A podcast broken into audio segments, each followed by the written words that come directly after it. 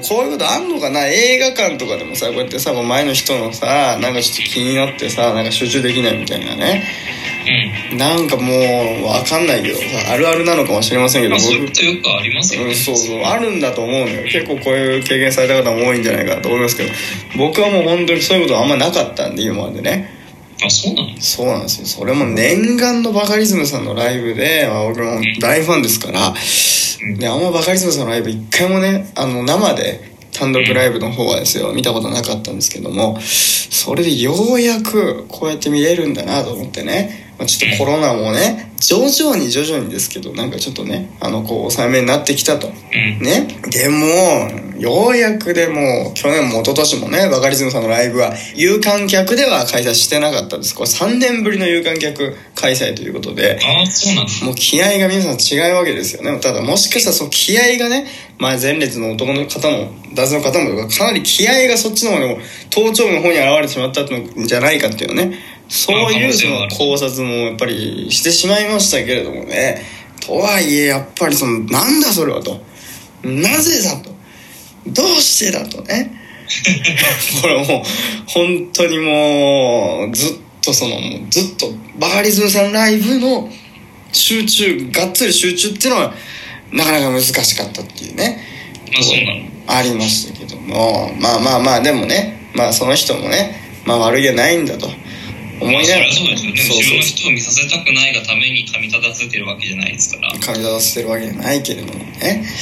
ただやっぱなんかこうそういうことが起きるんだなっていうなんかね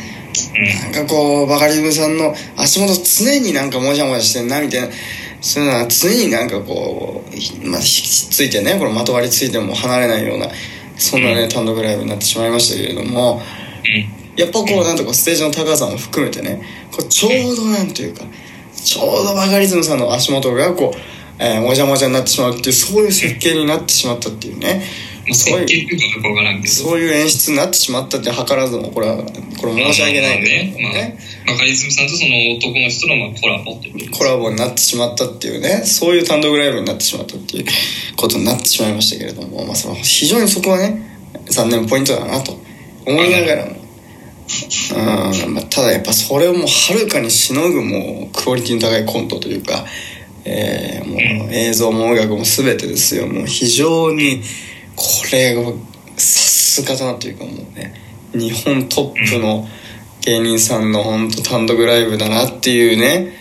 もうそれぐらいも全体的におしゃれな感じで、えークオリティ高い感じで、えーもう誰が見てもまあ間違いなく面白いだろうっていうようなね、内容になってましたからもうこれまたね本当ねぜひ機会があればね、まあ、またアーカイブ配信などまだしてますしあとは DVD とかねおそらくはいあの発売されますから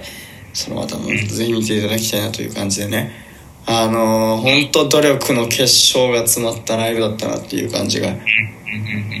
そんなライブをね見させていただいたけれどもやはりやっぱこうなんかねちょっとねやっぱその前列にこう男の人のこうもじゃもじゃがやっぱりこうどこかにこうあのひっついて離れないようなねその思い出の一部にこう必ず出てきてしまうような今後のね、えー人生においてですけれどもねなんかそんな感じがしたような、えーライブでございましたありがとうございましたはい、この番組は Apple Podcast、Google Podcast、Spotify、Amazon Music、ラジオトークの5つの音声配信サービスで配信しています。さらに YouTube では番組の面白い部分を全編文字起こしで配信していますので、そちらの方もぜひぜひチェックしてください。ということでまた次回お会いしましょう。さよなら。さよなら